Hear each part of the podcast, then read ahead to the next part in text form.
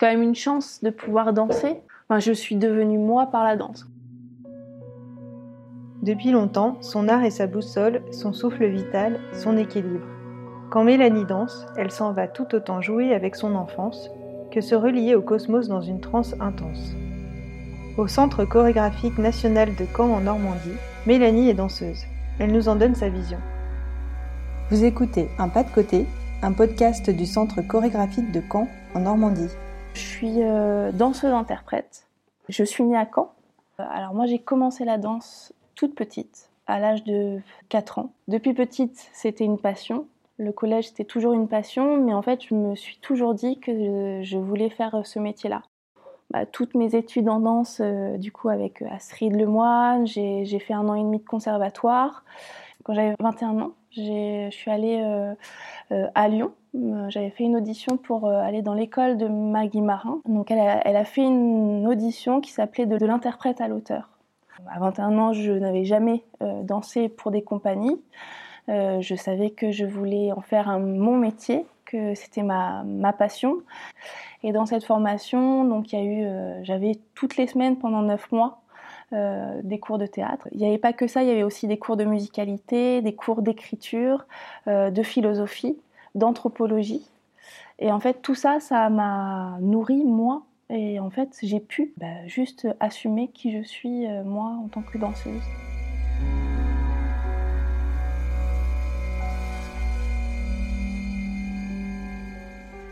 La danse, c'est du jeu en fait. C'est pas un sport d'équipe, mais ça peut être joué au chat et la souris. Enfin voilà, c'est redécouvrir son âme d'enfance en fait. Être artiste, c'est euh, repositionner euh, en tant qu'humain et que en fait être adulte, il faut toujours être euh, curieux. Être curieux, c'est reconvoquer notre, notre enfant intérieur, ce, ce jeu qu'on a pu faire quand on était petit, quoi. Puis cette, cette joie, entre guillemets, quoi.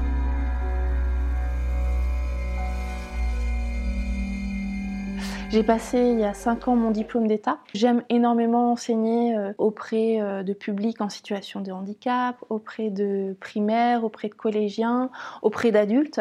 Et c'est vraiment pour moi c'est essentiel euh, un petit peu de transmettre euh, ce que j'ai pu euh, apprendre moi par le biais du théâtre, de la danse, de transmettre en fait tous les exercices qui m'ont permis moi de me lâcher un petit peu plus en fait, de me redécouvrir dans cette physicalité et de transmettre toujours avec ce, ce jeu quoi. Quand il y a des collégiens qui viennent prendre un atelier de danse, ils partent surtout les garçons avec un a priori sur la danse. C'est-à-dire qu'ils voient du rose, ils voient du tutu, ils voient des chorégraphies, des variations.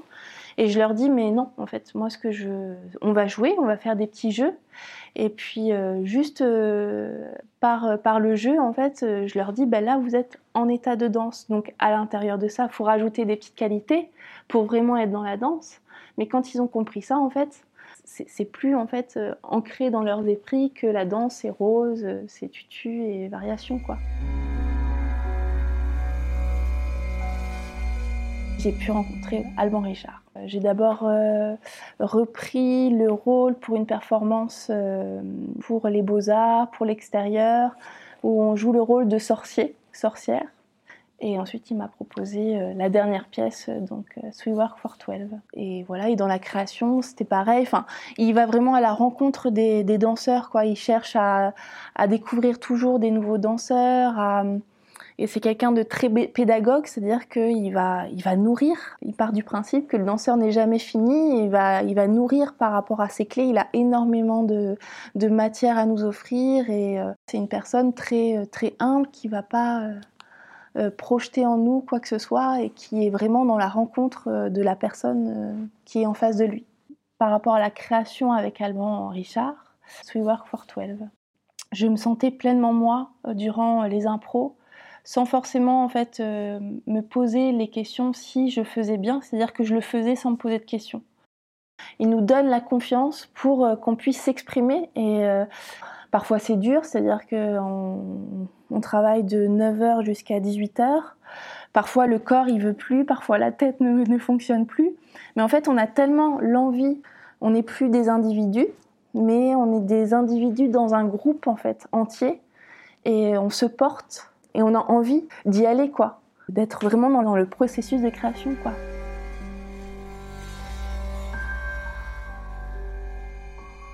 Et juste avant de, jouer, on a toute une journée euh, pour préparer la pièce, euh, on fait des générales. Et parfois, l'angoisse du danseur, c'est ah peut-être que j'ai donné un peu trop d'énergie pour la générale et peut-être que ce soir, eh ben, toute mon énergie, je vais être totalement fatiguée. Mais bizarrement, en fait, c'est quand, quand vient en fait euh, bah, la représentation, en fait, toutes ces angoisses disparaissent et on, est pleinement en fait dans ce qu'on fait, quoi. On est nous en plus fort, quoi. Il y a, je sais pas, il y a quelque chose qui nous transcende. Danser sur un plateau, euh, c'est un cadeau en fait. C'est quand même une chance de pouvoir danser, même si une heure avant, j'ai, des gros doutes sur euh, mon envie d'y être, quoi.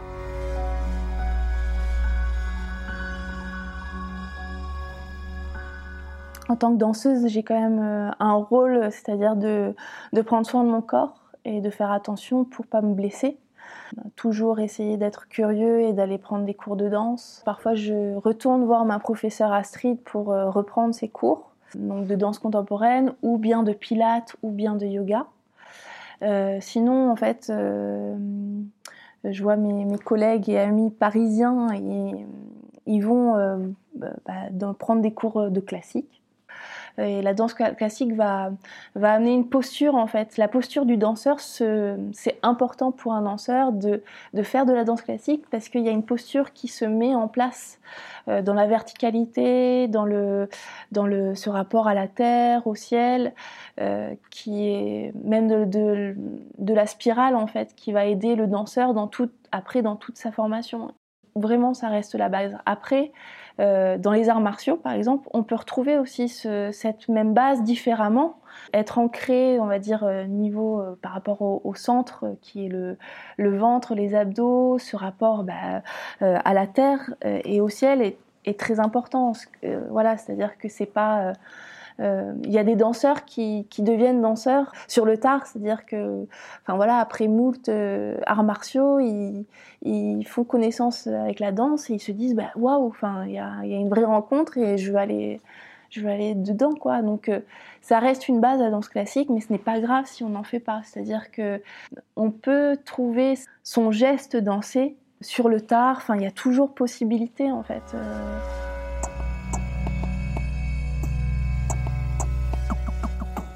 Par rapport à la vie, euh, ma vie de tous les jours. Parfois, en fait, j'ai pas du tout confiance en moi. Je me posais tonnes de questions. Le mental prend le dessus. Alors qu'en Nance, j'ai réussi.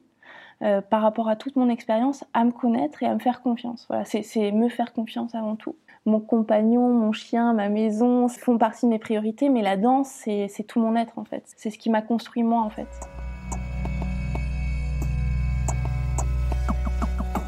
Être dans les milieux de la culture, euh, parfois, ce n'est pas compris par des personnes et ils pensent qu'on est des privilégiés. Mais je me sens pas du tout privilégiée et je, pense que, en fait, euh, euh, dans la société dans laquelle on vit, on a besoin tous d'art et, et c'est ça qui nous permet aussi de, de garder la tête hors de l'eau, quoi.